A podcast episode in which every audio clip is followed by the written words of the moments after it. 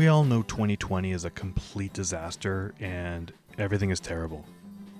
Anybody who's listened to a couple episodes of this podcast knows I have a tendency to creep into dark places, and I use this space at the top of the show to talk myself out of them. But not today. Today, I want to talk about things I've noticed this year that have made me, and I'm sure many others, feel pretty good. Now, I would say in general, playwrights are sort of set up to feel a sense of competition with each other. This can happen in grad schools where just getting in is a competition, and then the programs themselves can be fraught with competition for awards, scholarships, the love of professors. Even if you don't attend grad school, you are still essentially competing with your contemporaries to get into this conference or that conference, win this award or that award. All these things have winners, so those who don't win must be losers, and nobody wants to be a loser, so we compete. I really hate that we are pitted against each other. It's my least favorite part of the world of playwriting. Because of this, whether we realize it or not, we are often left looking out for ourselves and not doing what we can to help other playwrights in our circles. I know not all playwrights are like this, and I'm not here to drag other writers because the real point of this is how I feel the system pits us against each other, but this year, I have seen some incredible examples of playwrights stepping up for others in incredibly generous ways. Early on in the pandemic, both Lauren Gunderson and Young Jean Lee were live streaming playwriting classes for free for anybody. And if you couldn't attend live, the streams were available for viewing later. That's just flat out awesome and completely generous. I mean, these two brilliant and successful writers gave their time and shared their knowledge with nothing in return. Paula Vogel has spent weeks producing a reading series titled Barred at the Gate. The plays in the series were chosen by Paula from hundreds and hundreds of scripts she has read and felt were overlooked and deserved a wider audience. She used her own platform to elevate these plays and playwrights. And then there's Jeremy O'Harris. Jeremy donated thousands of dollars to create a microgrant fund for other playwrights. Over one hundred fifty writers received five hundred dollars each, which is a small amount to some, but rent and groceries for others. He didn't stop there. As most people know, Jeremy came out of Yale a couple years ago and exploded onto the off-Broadway scene with a couple plays titled Daddy and Slave Play. The latter made it to Broadway, received a dozen Tony nominations, and earned Jeremy a huge financial deal with H B O. And he is doing something unprecedented with that money. He got H B O to give him a slush fund that he's spending on producing other people's work. How amazing is that? Just during this pandemic, he's taken his fame and funding and got artists paid. And he's using the rest of it to elevate the writing of other playwrights. I am so moved and inspired by these writers using their clout to help get recognition for others. I wish this spirit would spread and we could push back against a system built to pit us against each other. You don't need to be the most produced playwright in America or fabulously wealthy to help other writers. We are on a continuum, and all of us are trying to get somewhere with our writing. We can each reach a hand out and give a hand up. I hope you'll take inspiration from these writers and do what you can for playwrights in your own circles. And, hopefully, the hand you need will be there for you when you need it.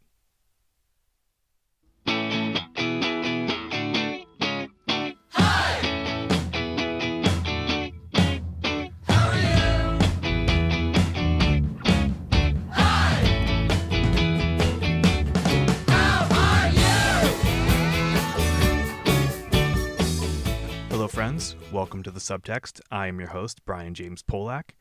This month, I speak to the wonderful Kate Hamill. Before we get to that conversation, I want to thank those of you who have responded to my sad and desperate pleas to rate and comment on The Subtext in Apple Podcasts or wherever it is you get your podcasts. Giving us five stars doesn't just inflate my ego, it also helps the podcast get noticed, so thank you for that.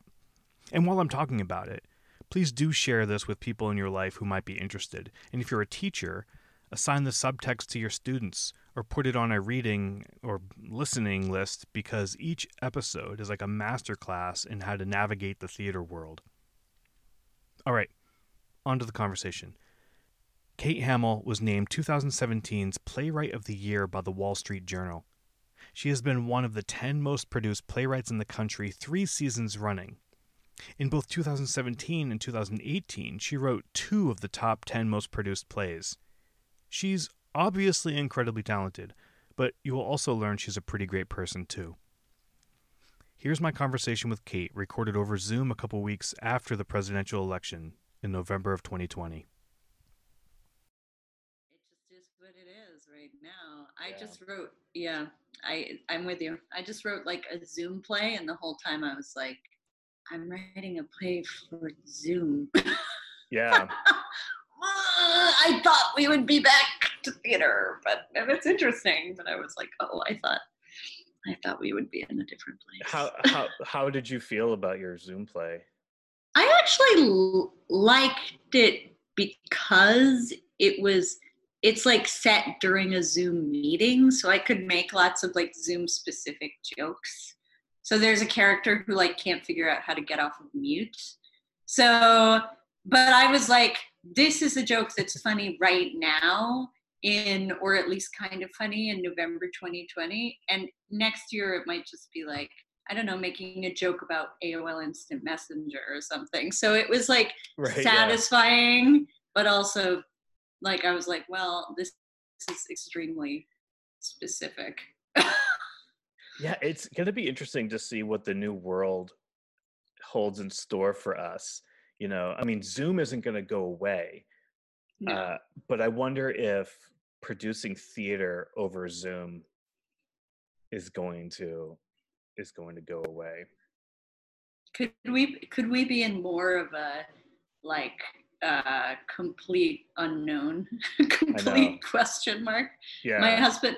My husband's also like, he's an actor and a director, and we're both like theater people. And we were reflecting the other day that our sense of humor has become so dark and gallows because all of a sudden, not only everything in the world, Jesus Christ, but all of a sudden, like any kind of plan just feels so insane. I know. Our whole business, business is just like kind of in flames. Yeah, right. and and and. Were you in, you had, you had two, you know, two shows canceled, right? No, at this point I've had, I was supposed to have five world premieres this year. Okay. And oh. Oh. yeah. And one got to a world premiere, and then I had many, some of them had like production, many productions lined up, but they've all been at least postponed. So I, I don't know how many in total, but it was five, and one got out. It premiered February, mid-February. Right. So okay. So it opened. Were you in, like, where, where were you in process when, when the lockdown started in March? So I had just finished um, Dracula. It closed March eighth. Mm. In at Classic Stage. That was the one I one I squeaked out, mm-hmm. and um, before everything shut down. And I got on a red eye that night to go um, to the first week of rehearsal of what was going to be the world premiere of The Scarlet Letter at South Coast Rep. And I was supposed to be there for like three days, be there for the beginning for table work, and then fly to Minneapolis for the world premiere of Emma. Those two plays were happening like a week and a half apart. So I was scheduled to do like fourteen plane trips between Minneapolis and Costa Mesa in like two months. And I had scheduled everything very, very carefully. And then on my, it was, the plane trips were just terrifying. I mean, it was starting to get just really, really real. And I remember like even the, the stewardesses and the stewards looked scared, and I was like, this is not good. And especially the one to Minneapolis, I was in behind a woman who was coughing, and it was before masks or any of that. And I was like, this is just, I, I remember sitting there going, I just made a terrible mistake. Mm. Scheduling so many flights and thinking everything's gonna be fine. And um, so we were in our first week of rehearsals for Emma. And then everything basically got closed down in California, basically. Scarlet Letter was still in process, but both the theater and I were like, it's probably not going to get to the, and they thought they might get to filming, but probably not to an opening night. So I was like, okay, I'm going to stay in Minneapolis. So, and then Minneapolis started to shut down. And we had, we had gotten to, I think, like six days or no, maybe three or four days into the Emma process. And all of a sudden we were in rehearsal and all of our cell phones started buzzing all around the table because Broadway shut down. Mm. Then the Guthrie cut, uh, the Guthrie canceled all of their running shows, and they were like, okay, maybe, I think, you know, maybe Emma can still go on or at least get to filming.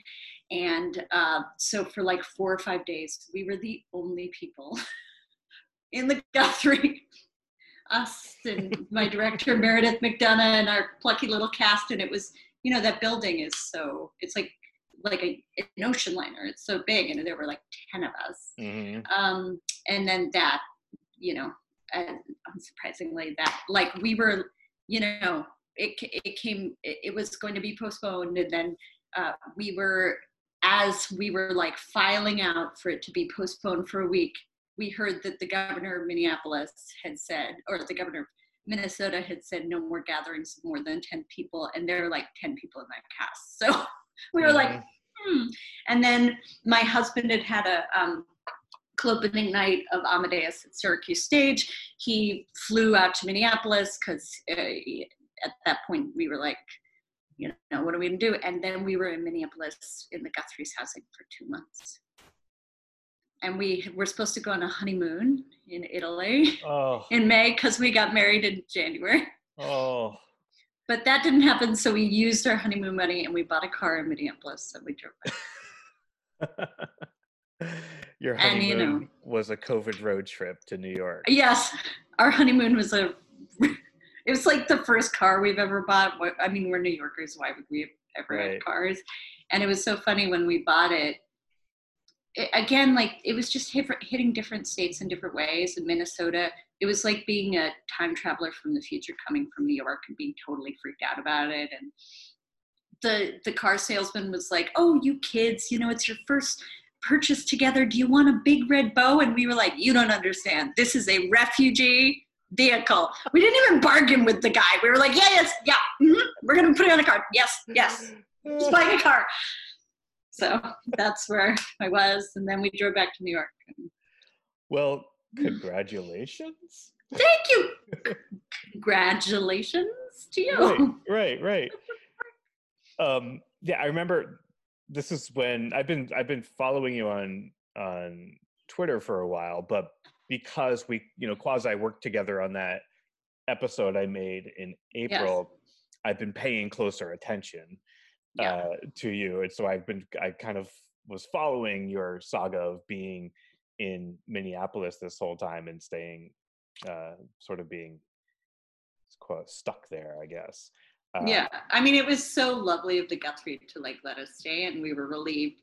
But it was, you know, we were away from where our home is in New York. Our families are in New York, so it was, even though we were relieved to be away, it was also like we felt guilty and yeah. scared. Yeah. Did you grow up in New York? Uh, I grew up in upstate New York, so I grew up in like the Finger Lakes region in a very small town called Lansing, New York. Mm-hmm. Um, I grew up on a farm. My parents were not farmers, but I grew up on a farm, and uh, then I I've lived in the city for I think fifteen years. fifteen yeah, years. yeah. When does one get to really consider themselves a New Yorker? Like how long? What's the what's the time before you can claim it? The first time you ignore a fight on the subway. I don't know. Uh, no, uh, I think I've read somewhere it's like eight years, which seems long, yeah. but I guess. Yeah. Yeah. I lived I lived in New York in a hotel for like nine months and really felt like, yeah, I'm a New Yorker. That is, that is yeah. really, I think, I think that, that ex- every month it, in a hotel is like a year. So you get it, you get it. It's like a dog year. Yeah, but I, but as I got to know New Yorkers over the years, I really learned that my my experience was so not New York because I was I was there for work, and it was a long term. It was not a theater thing; it was a like a day job thing, and uh, right. I was on an expense account, and I I was taking cabs everywhere, right? And it, it, like the few times I stepped onto the subway was like, ooh, this is like vacation. Right? I'm on a subway. That's definitely a certain strata of New Yorker. Just never ever yeah, takes this. Sure, yeah. I, I'm definitely yeah. not of that strata though. I was just lucky to temporarily have uh, a per diem that I wasn't spending on food, so I'd spend it on cab rides. I love it. Yeah. Amazing. And I just, and I was staying in the Roosevelt Hotel, uh, which I just oh yeah it's closed now. They just shut it down. Yeah. R I P. Yeah, I think it's. I, all those places, it's going to be interesting. Who knows? Yeah. So back in so back in Lansing. Yes, old uh, Lansing, New York. Was there? So did you grow up in like an artistic or theatrical house? Like, how did you come upon theater as a child? Only only theatrical, in that there was lots of O'Neill style drama. Um, no. Okay. Uh, okay. Uh, no. Uh, they. I. My parents are not um, theater people. My, they are um, big, they're both writers. Uh, my dad's a poet and taught English for a long time. And my mom was a grants writer and also got her uh, doctorate, actually. They're both much more educated than I am um, in English. And they had an enormous family. And so they moved sort of out to the country. And um, in this, I just got lucky in this teeny tiny school that I went to. There was this woman, Cynthia Howell, and she ran not only all the music programs, she ran like basically a, an after school theater thing.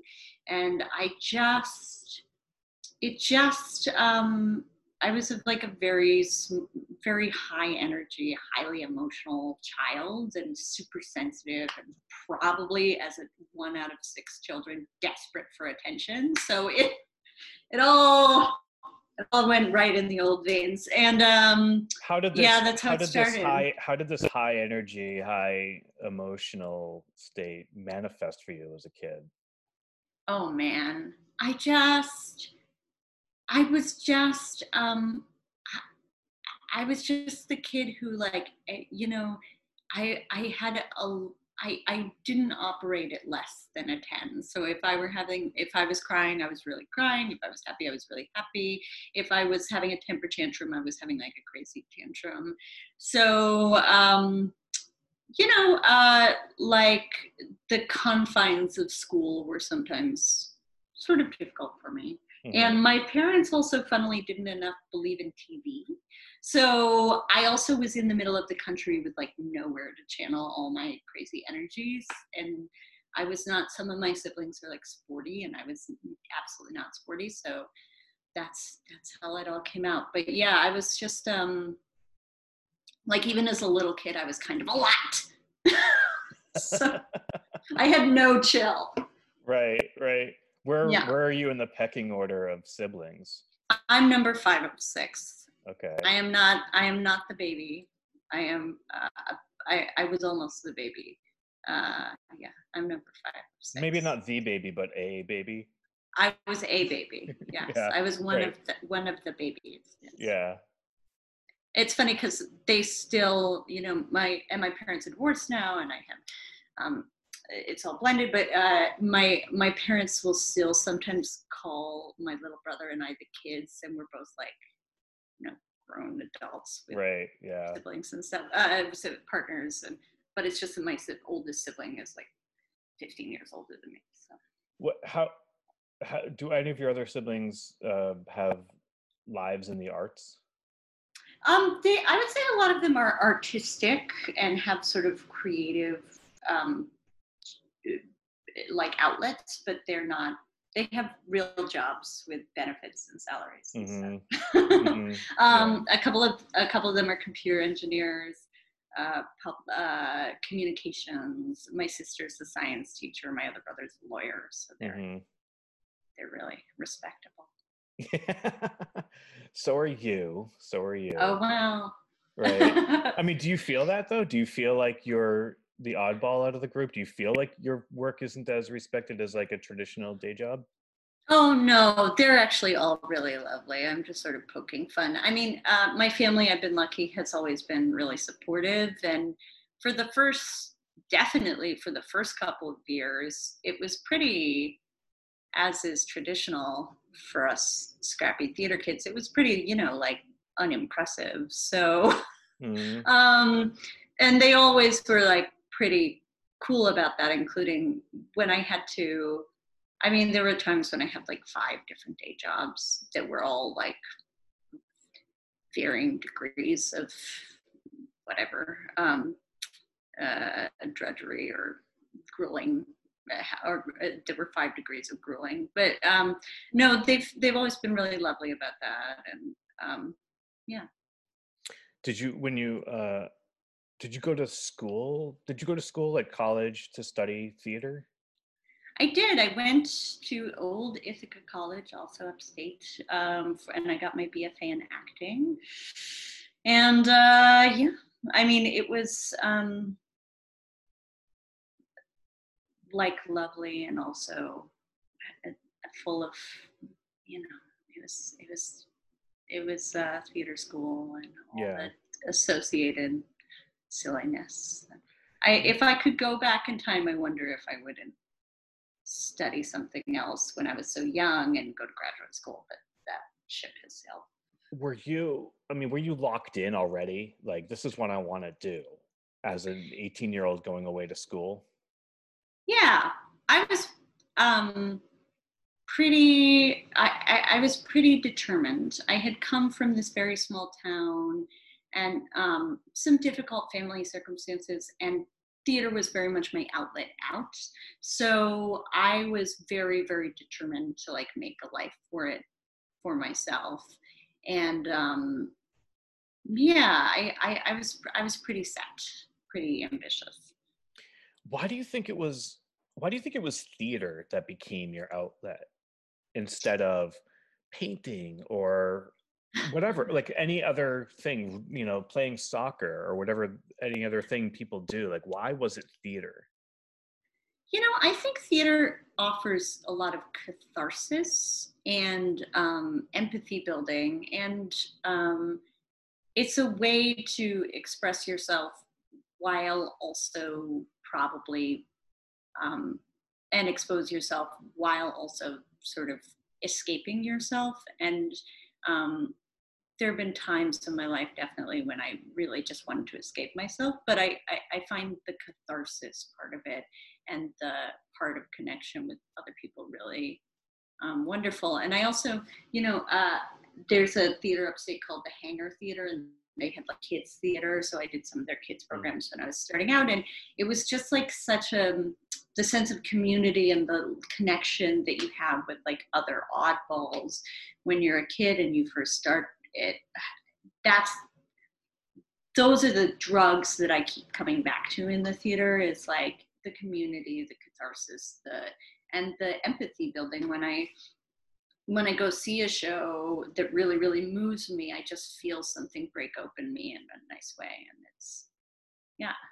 And it, it's, I, I mean, it's, it, it's fun. It's still like, when it's really great, it's still fun.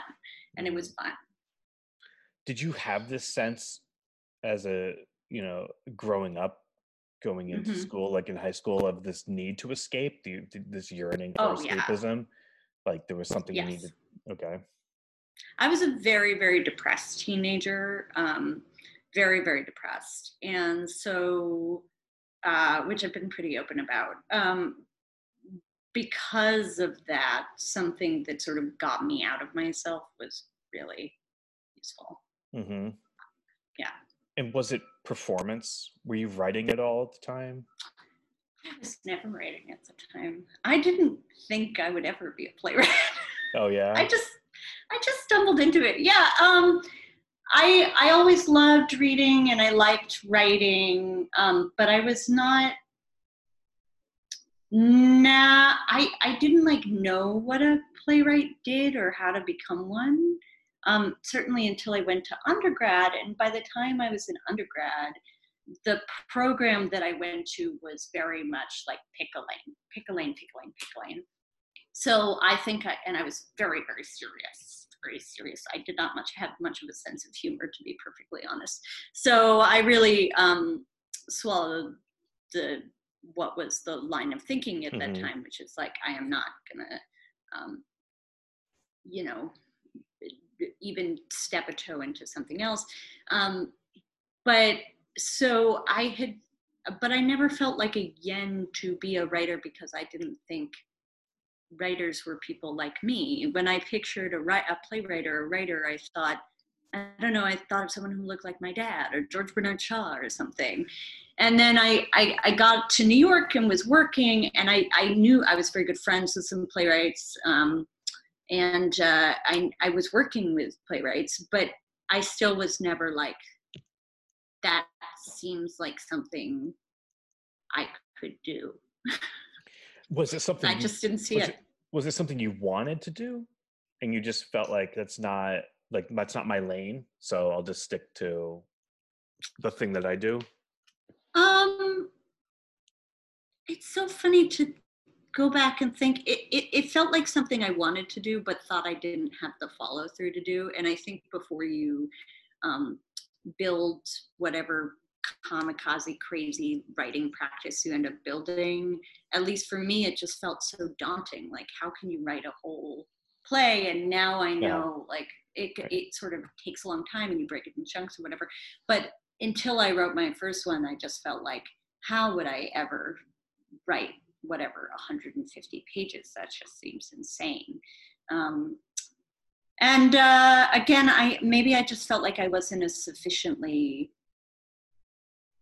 I don't, like, wasn't like, I, I, again, I come from a family, my parents are both like English PhDs. So I just felt like, well, I'm I'm not that person. You know, like, I don't mm-hmm. have that background. I'm not like an academic from that background. And I, I guess I felt um, intimidated in that way. So what changed? Well, I was work. I came to the city with three hundred dollars and a suitcase. Classic story. Yes, and managed not to get killed my first couple of months. And um, I uh, was a bit of a wreck, really. I, I didn't, I was not like a, a streetwise, you know, twenty-one-year-old. I was sort of very dumb. And, uh, I, but I was working as an actor, um, especially at the time. I, I looked quite young even for my age, and I played a lot of like teenagers or whatever. So I was working and I got my equity card and whatever. And for a couple of years, it was sort of fine. And what happened to me is I, once I got out of playing basically kids, I was started auditioning for these women role, young women. And I just hated them so often. I was just sitting in a room with like four hundred other women or whatever, um, competing to play someone's, like, the male protagonist's wife or girlfriend or prostitute. Mm-hmm. Um, the person who's, and it was so often the women weren't funny or interesting or weird. They were just sort of like, either helpful or sexy or, you know, whatever, sweet.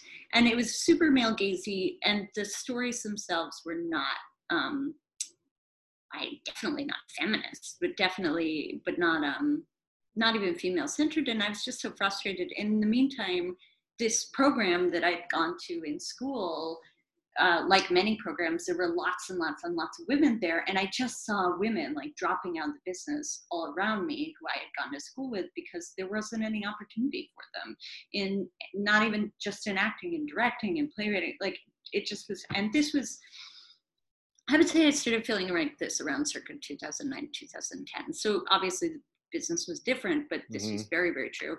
And I just got pissed off. And I was like, why is this, why, why am I, someone who is a feminist and politically active, settling for this? Or like, what am I doing with my life? I, I had a sort of, I came very, very, very close to working for the Obama campaign. I got to sort of my third interview with for them, and I would have had to move to Chicago, and I would have just given up theater and worked in politics. And it didn't yeah. happen. But But then when it didn't happen, and that was in two thousand eight, for about a year, I was like, you know, what am I doing? Why am I auditioning to play, I don't know, bikini girl number two? It's just uh, stupid.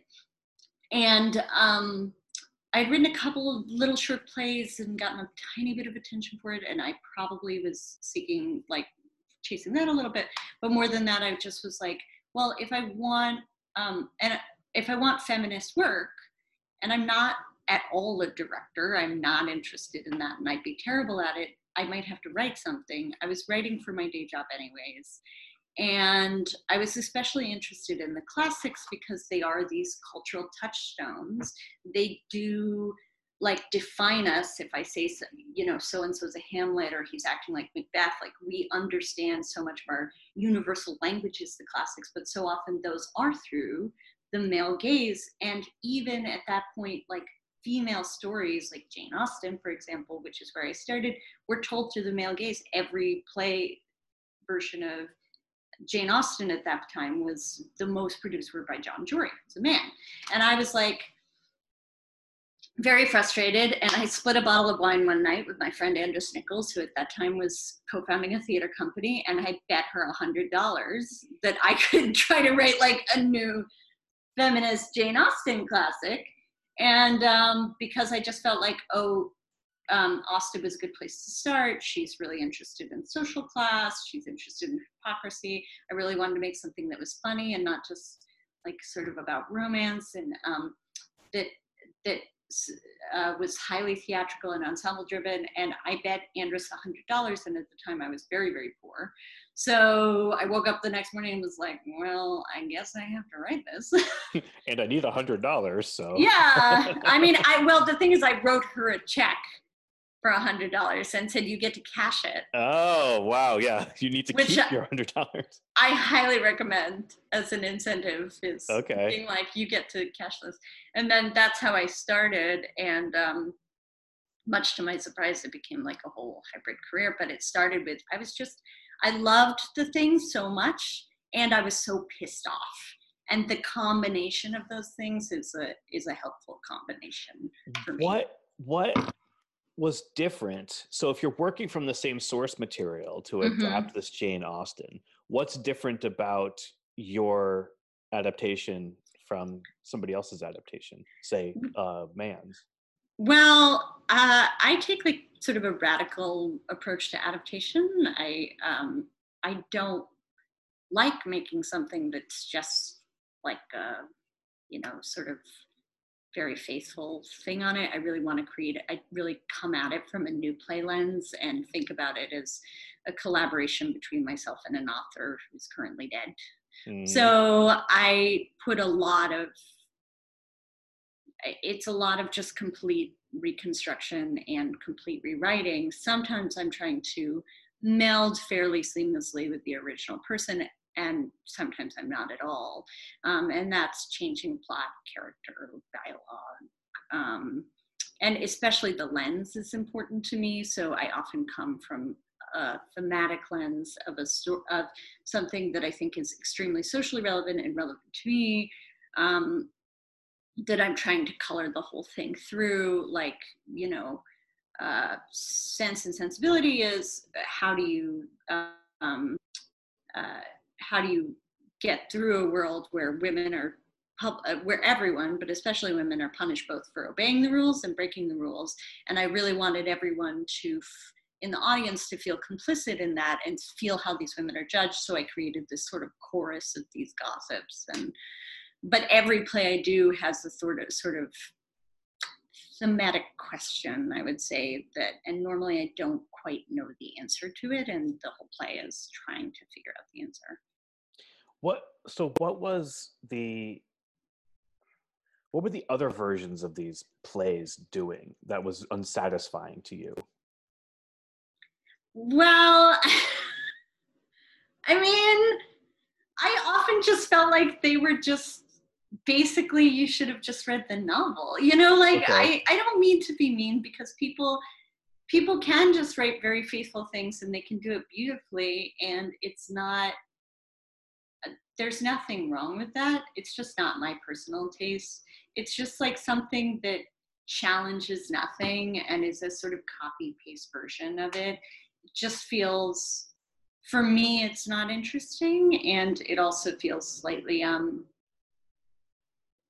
for me, if I were to do something like that, it would be cynical, because then I would just be doing it because I'm like, oh, you know, people like this about the novel, whatever.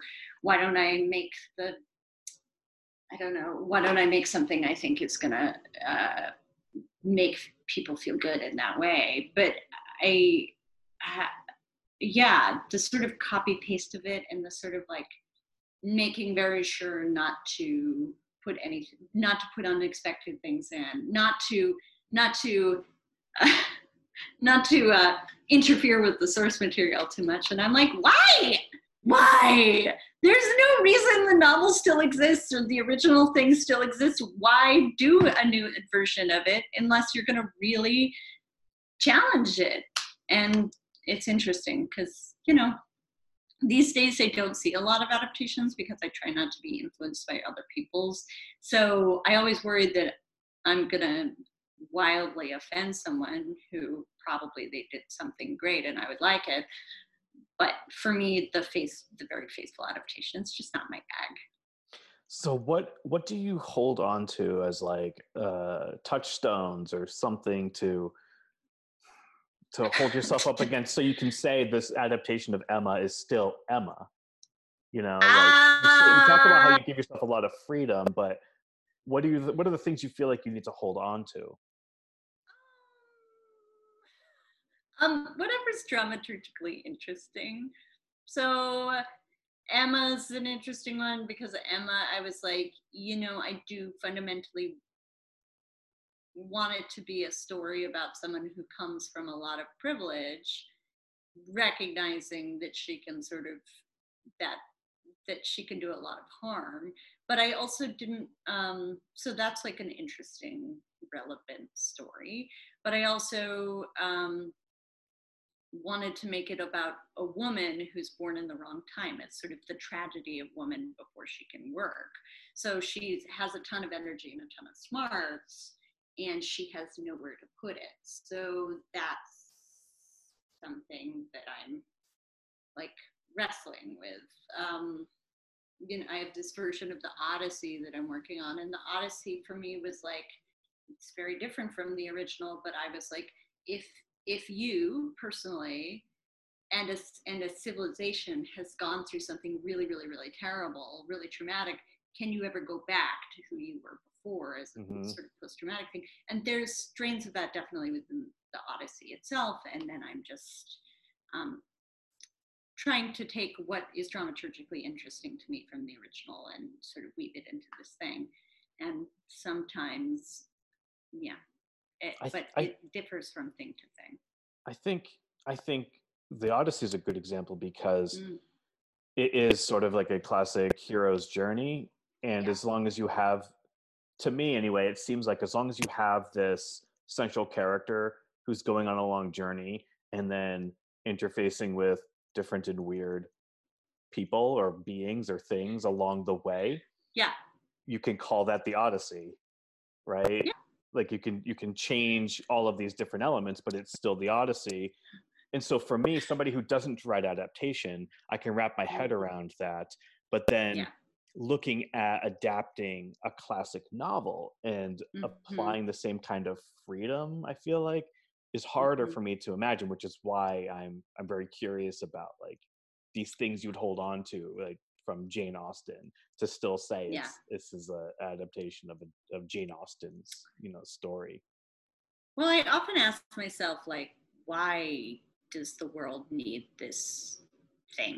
You know, why why do this basically? Because um, and, and because if if it's just to put a new version of, I don't know, like Vanity Fair out in the world, I don't know that the world needs that, except if I'm trying to push the envelope on it some, or challenge it in some new way, or um, sort of kick up, like open people's minds a little bit, because otherwise, I don't know that the world needs it.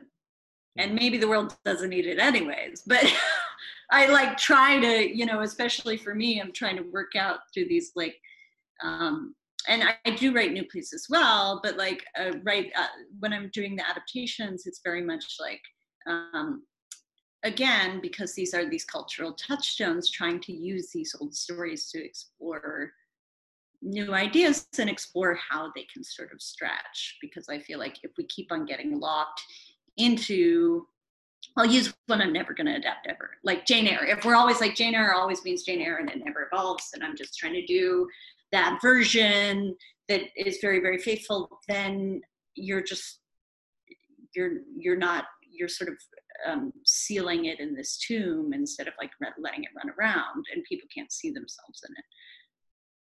In the have same, you, in in a in a more boundary crossing way. Right.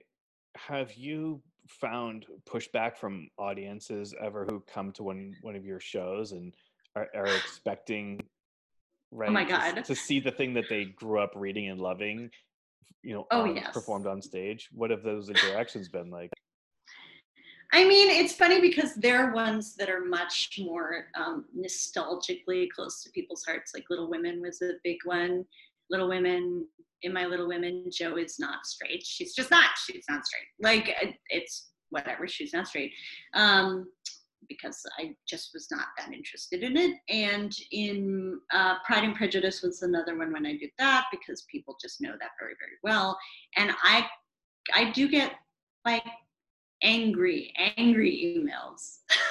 Mm. And my email's on my website, because I'm sort of like, I want to work towards a democratic people theater. I want to be able to, if someone needs to reach me for something, I need, like, whatever. I, I keep it, I keep on debating to get off, but my personal email's on my website. And I just got emails on both of those that were like, one of them was like, literally started out, "Dear Miz Hamill, how could you?" You know?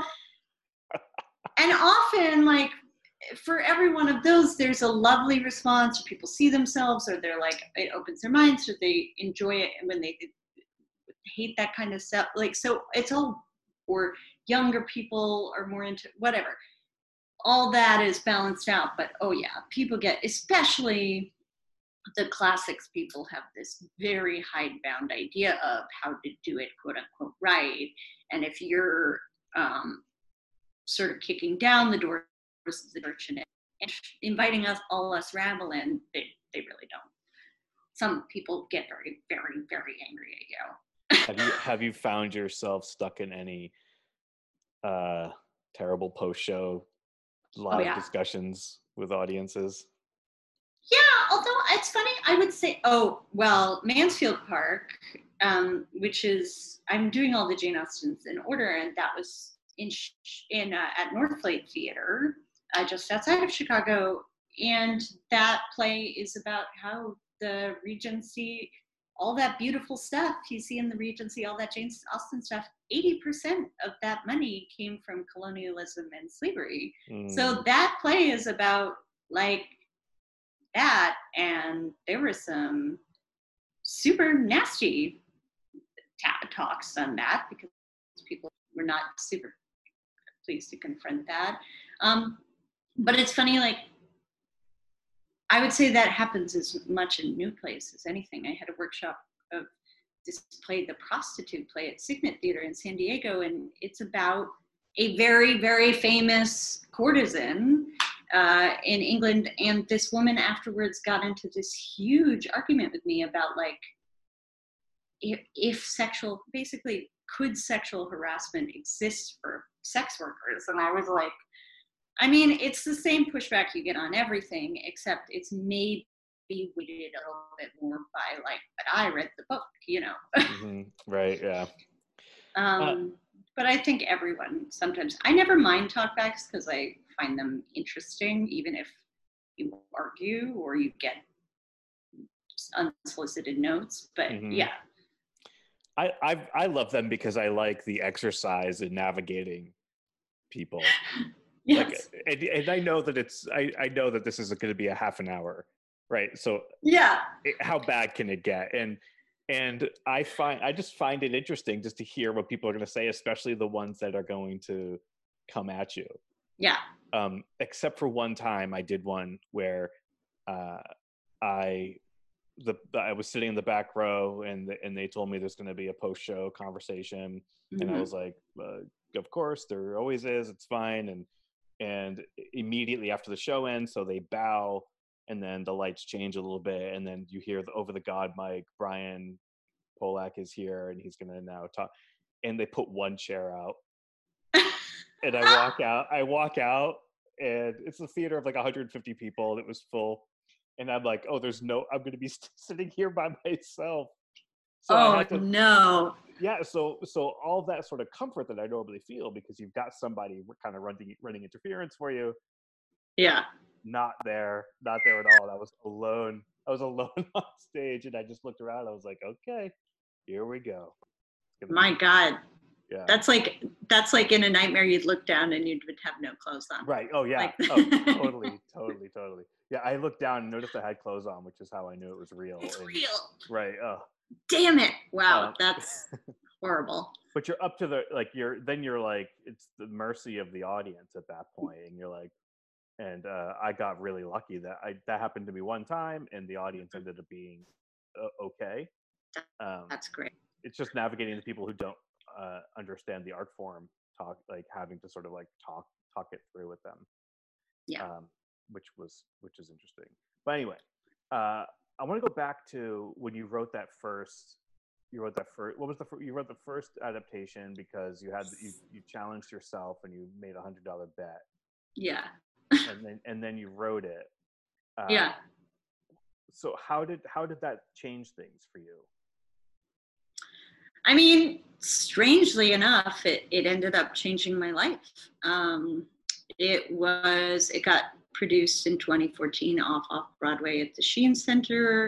Um, and I played uh, Mary Ann, who's the emotional one. In my version, she's kind of bipolar, to be honest. She's so uh, like not, she's, she's extreme.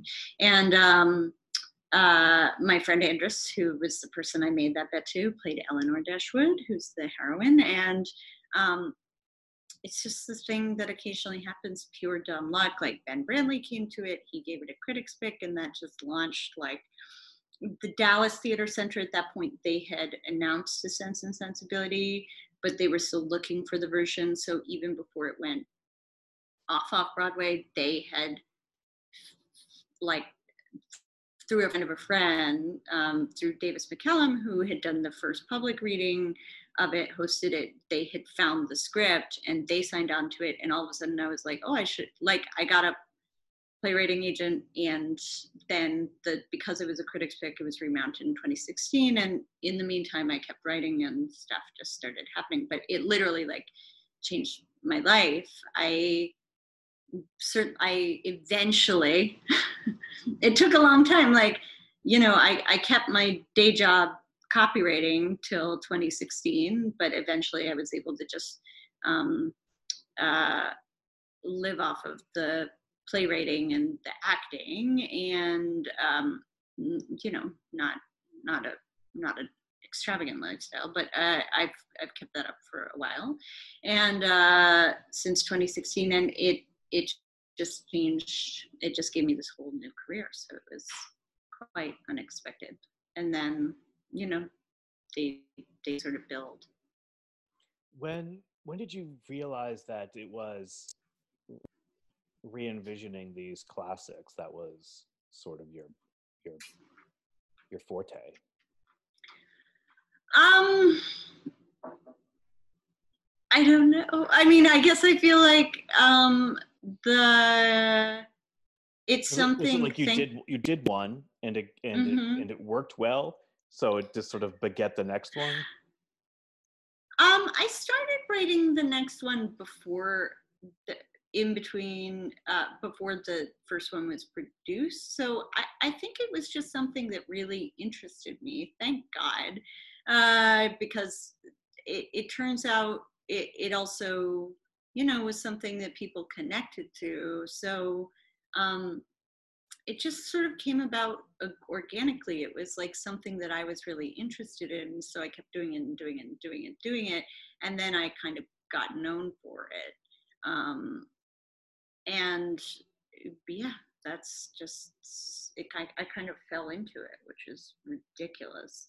um, uh, I was, I had joined uh, Jose Rivera. Jose Rivera so kindly, when I was like a tiny baby playwright with like nothing, I had done nothing, you know, uh, took me into his writing group um, that he was running at the time. And And so there's where I started um, really turning out like a, like a weekly thing. Started, it became a bigger practice for me, even though at the time, of course, I was, you know, um, certainly I wasn't getting produced yet or anything. But then's when it became a practice, and then's when, um, yeah, I just became really passionate about it. And I was lucky in that I was doing it in kind of vacuum, because I had not, I didn't see a lot of other people's adaptations. I didn't have a, I didn't know what other people were doing or not doing.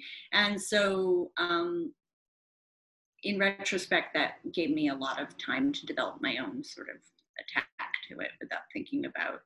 And also, it just seemed ridiculous. It was like, like, like, for me, because again, I didn't take myself seriously at all, it was, playwriting seemed like something I was doing for myself, but I never thought any of it would get produced ever. Mm-hmm.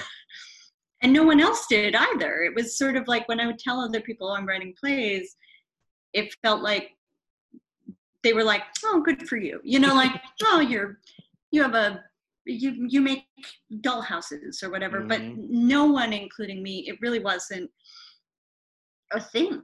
At that point, it was not fashionable. Um, uh, in when I started doing it around like twenty eleven, twenty twelve, that was not the fashion.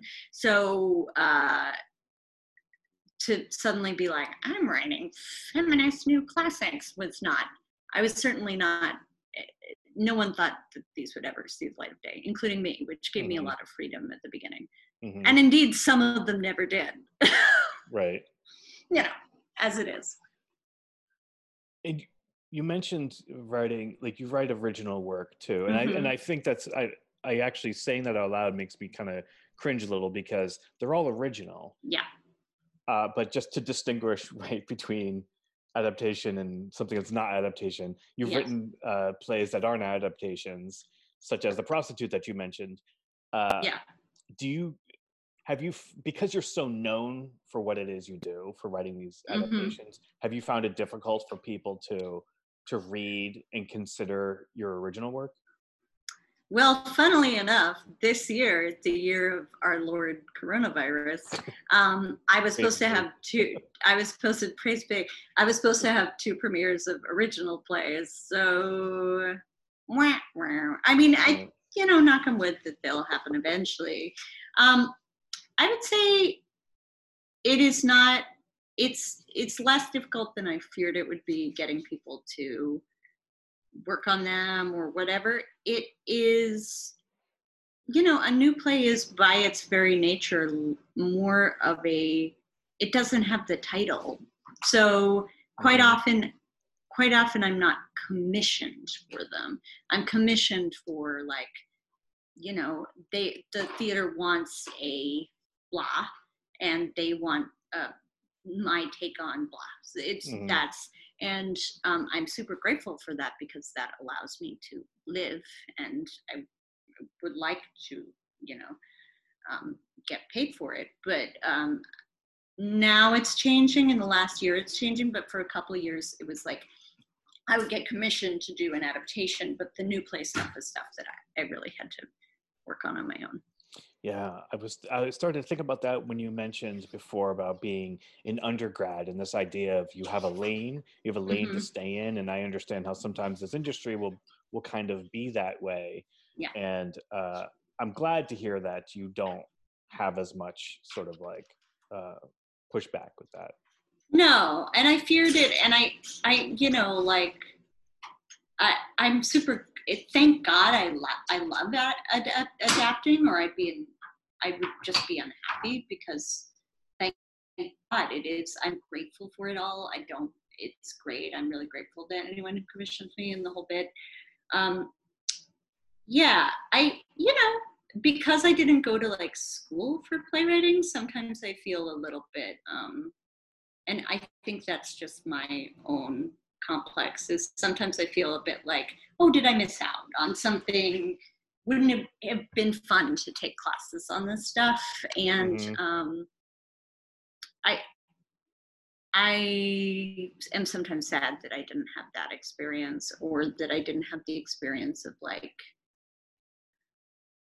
oh, I don't know. Every time I, because I had to build my own thing, my own like attack towards things, I, I constantly, I do have like a thing in the back of my head, like, am I doing this wrong? mm. um, and now, you know, it's been whatever, eight years, it's okay. But especially at the beginning, I also had to learn like what a playwright's rights are. And, you know, that was an interesting journey for me because I had worked with new playwrights as an actor, but it's very different, as we know, being on the inside of it. And also the pressure that you come under is different, mm-hmm. really different. Mm-hmm. Are there times when you're writing that you're writing specifically thinking as an actor as well?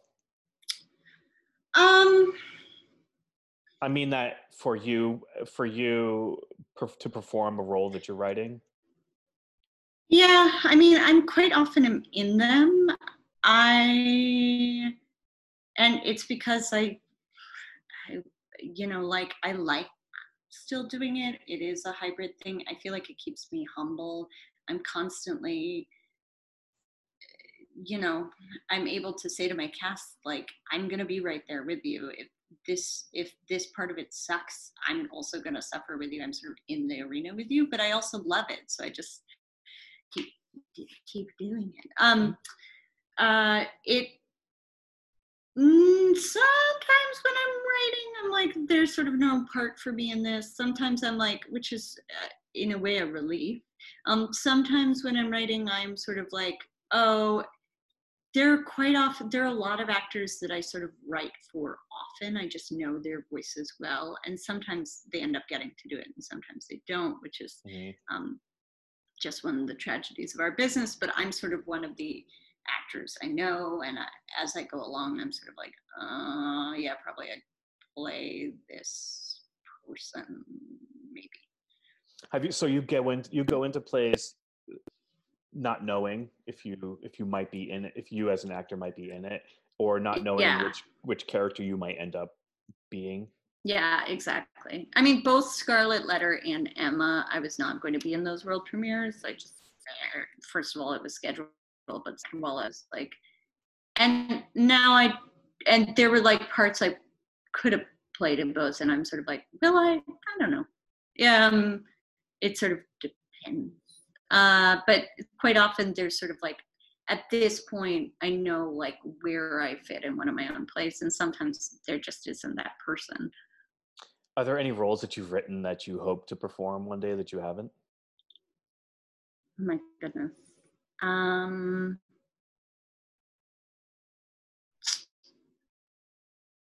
yeah. Yes. Um, I have this play about like a, it's it's about basically a N X I V M type thing, mm. a N X I V M type situation, um, set in a yoga studio, uh, because I once, I, I used to go this, this sort of a tangent, but I used to go to this great yoga studio in the Lower East Side. It was awesome. And it was like a little bit crunchy granola, but whatever, it was great. And at the time I was going a lot, and they started, like, I started, like, noticing things about it. It seemed a little weird, and they did a lot of retreats. And I was like, whatever, it's sort of this crunchy yoga culture. And then one day I walked in to the studio, and the girl checking me in, who was one of the co-owners, was like, you know, you don't really seem like a Kate to me. You seem like a Rose. I'm going to call you Rose. And I was like, because I am dumb and basically good-natured, I was like, okay. And they all started calling me Rose, and I was like, oh, it's a cult.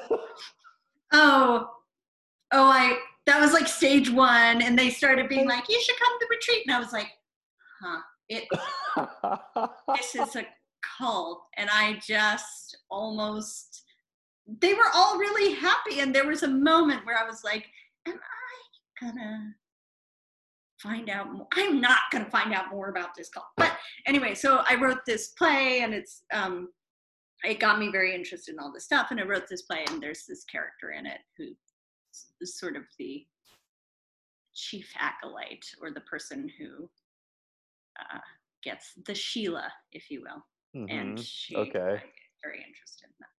And it was supposed to be produced this year, but it's postponed. Is it postponed? It's postponed. Okay. That one's postponed.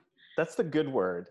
Yes. Right? We like postponed. Some of them are, some of them I'm sure, I mean, some of these productions are, I'm sure, just going to end up canceled, but who knows?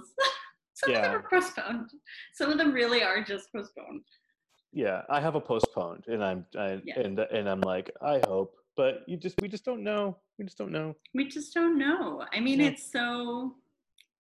It certainly teaches you that you can adjust to a lot of change very fast. Mm-hmm. Especially my husband and I uh, get our insurance through Actors' Equity. That's how we've both gotten our insurance for years, and all of a sudden we're like, oh, huh. That, yeah, I'm gonna actually, have to that, figure that out. That brings up something interesting that I'm I'm curious about, and it's a little bit yeah. sort of in the weeds theater business talk. Sure. Um, but I'm just curious about it because you you and Jason just did uh, a two-hander together, yes. right?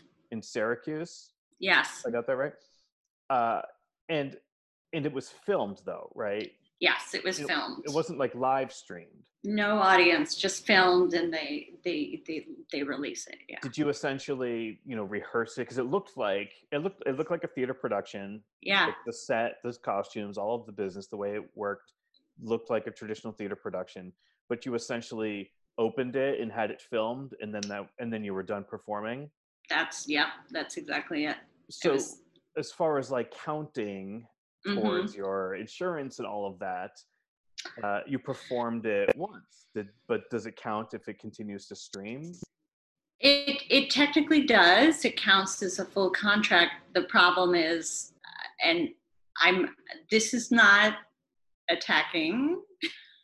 Okay, whatever. It is. So the problem with the Equity League's current guidelines, which I understand were instituted because it the, the The Actors' Equity Health Fund is in a crazy crisis right now, um, is even with those weeks, like it, it's it's a virtually, it's a very difficult, I'll be shocked if almost any actors and stage managers in Actors' Equity make enough weeks for the next year's insurance. Mm-hmm. So even with those weeks, um, it doesn't matter. You can't earn more than six months insurance right now. So we're fine for a while, but we're certainly, for the first time in years, thinking, oh, like we have to, we have to figure something else out. So, yeah.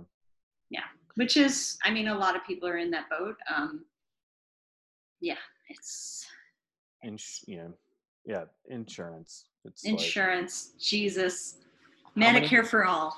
I know. How many artists and, and performing artists have just thrown in the towel over the years simply because of insurance, right? Oh, I mean, I mean, my I, in my twenties, I went without insurance for years. Just, I just hoped I wouldn't get hit by a car or whatever. But to go without it in my thirties, in the middle of a pandemic, mm-hmm. is a lot. And I just think how many people in our community have like pre-existing conditions, are older. It's just, no. we just have to figure out something because yeah, everyone, th- people throw in the towel, and I especially feel for like parents, caretakers, like I, it's so hard to make it work as it is. And it's, it's really challenging now, obviously. Not and to be a bummer, but geez. I know, I know, and it's just it's it's hard to not be a bummer in in twenty twenty. Yes, I mean, I find it comforting to talk about things. Sometimes I find it comforting to confront these things, so I don't find it a bummer. But I can go a little dark. Is the truth. I, I how you what what about looking toward the future? Like like what what are you looking forward to? I mean, I have hope. I really do, and I'm I'm not uh, Pollyanna about it. I know it's we're in a really tough time, but I have hope. Um, not only societally, I that we did manage to vote fascists out. Yay, America! Many of us, and even though we have big structural problems, and I, you know, don't think. Um, we're not going to have problems under President Biden, and we have a lot of uh, repair to do about a lot of stuff.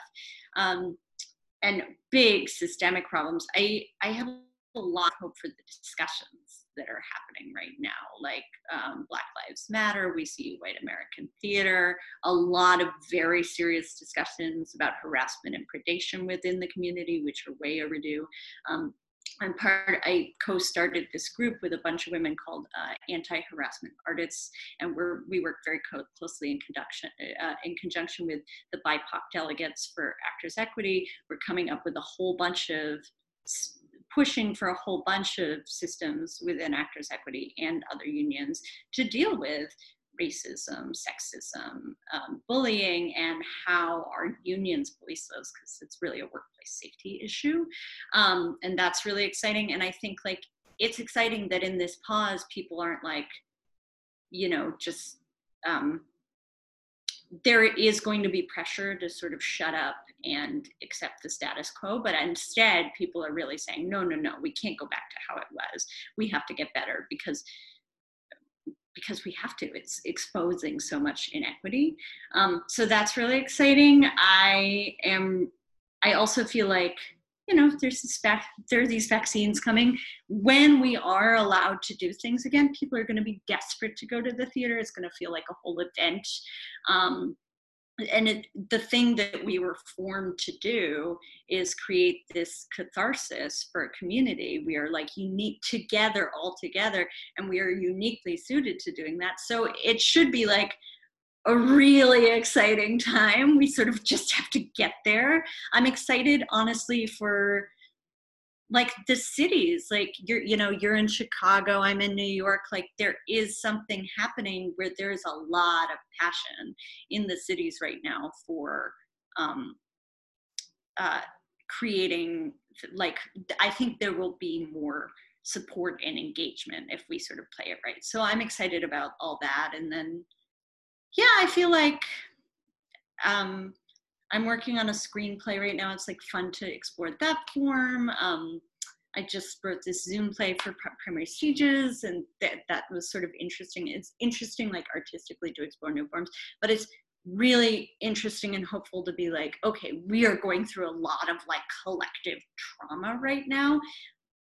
Eventually, we're all going to need to heal, and I feel like ours is an art form, which actually calls on us all to be live mm-hmm. together and heal, even if it's painful, and we can do it.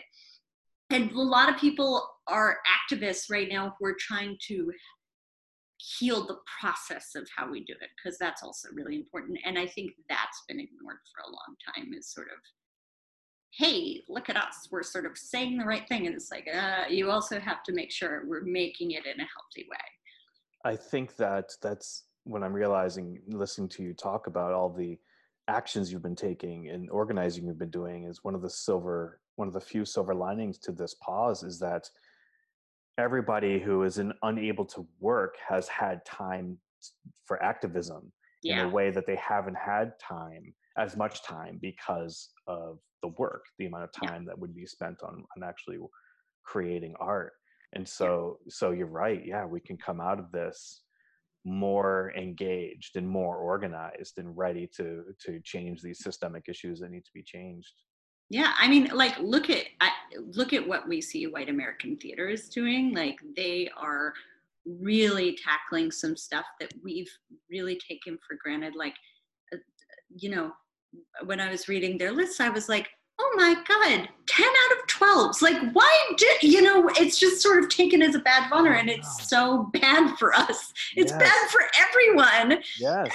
But I just, they're really unbelievable activists. And I just feel like there's a, a lot of people are really thinking about like these sort of traditions that a lot of us were quote unquote brought up with and that we pride ourselves on, and they are nonsense. Sense. Yeah. We don't really have to do that. Right. No. And the thing about theater, when I read that list and I saw these these these uh, proposed changes, yeah. and I hit things like ten out of the ten out of twelve or or the number of work days or yeah. Uh, I'm like, we are, as theater makers, are mm-hmm. always so uh, we've always been very fluid in our abilities to change and make things however if you just change the rules, we adapt. Yeah. Right. And you just make it work. You just make yeah. it work. You just forget, I'm afraid of changing because I did, I've done ten out of twelves for twenty-five years. Yeah. Well, so what? The next, spend the next twenty-five years doing six out of eights. Right? Well, and it, it's, it also, it's also like, aren't we supposed to be people who are really good at imagining new things? Isn't that our thing?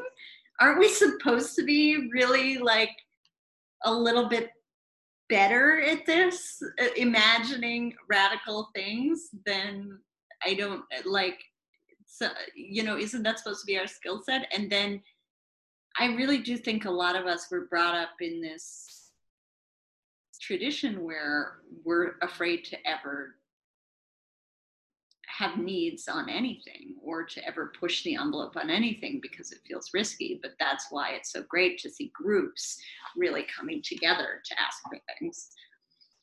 Yeah, it seems like the something you mentioned earlier about uh, something we do well is we create stories and we kind of use empathy, you know, to sort of create change in, in the audiences. And and it seems like specifically what uh, we see What American Theater is doing is mm-hmm. looking at ourselves. And yeah. so can we apply that to each other?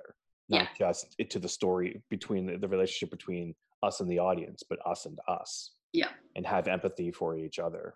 Yeah. Yeah. It's, it's really inspiring. And it's really, I mean, and I think the, the thing I keep telling myself is, hey, we're all living through theater history. Someday we'll be able to talk to young kids and we will be insufferable. We'll be so annoying. Like, you don't, you guys, you kids don't know.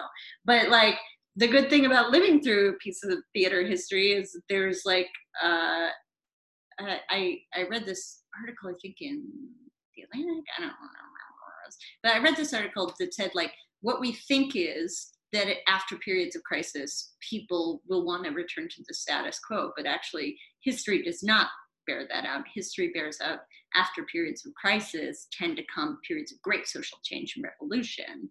So we might as well try to have the revolutions we want because it's coming. So we might as well like be the drivers of positive change versus sort of try to cling to something that's now, it's it's gone. It is gone.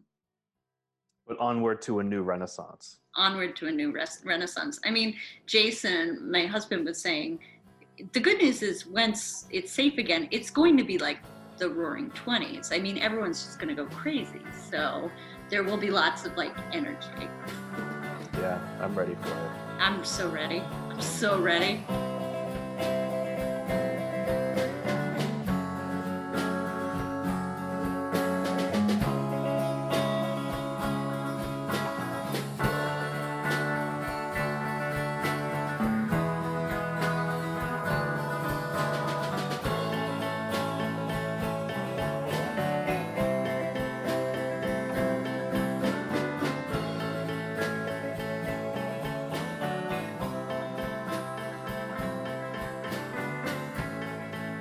Thank you to Kate Hamill. Follow her on the social media and keep an eye out for her work, hopefully coming to a theater near you in twenty twenty-one. Music from this episode is by Robert John. The theme song for The Subtext is by International Pen Pal. Thank you to American Theater Magazine, a program of Theater Communications Group. This episode of The Subtext was edited by me. K J Jarboe is the associate producer. Find us on Twitter at Subtext Podcast. Email us if you want. The address is the subtext podcast at gmail dot com. And you can call and leave a voicemail if you've got something to say. The number is five oh five, three oh two, one two three five. Thank you for listening to the very end. The play filling me up this month is actually a short film presented by Artists Rep in Portland, Oregon. It's called Forget Me Not America, and was written by, and I'm not sure how to pronounce her last name, it was written by Josie Seed, S S as in Sam, E I D, Josie Seed or Josie Said, and it was co-directed by Josie and Sean Lee. It is a beautiful and powerful piece of writing. Find it on Artists Rep Facebook page.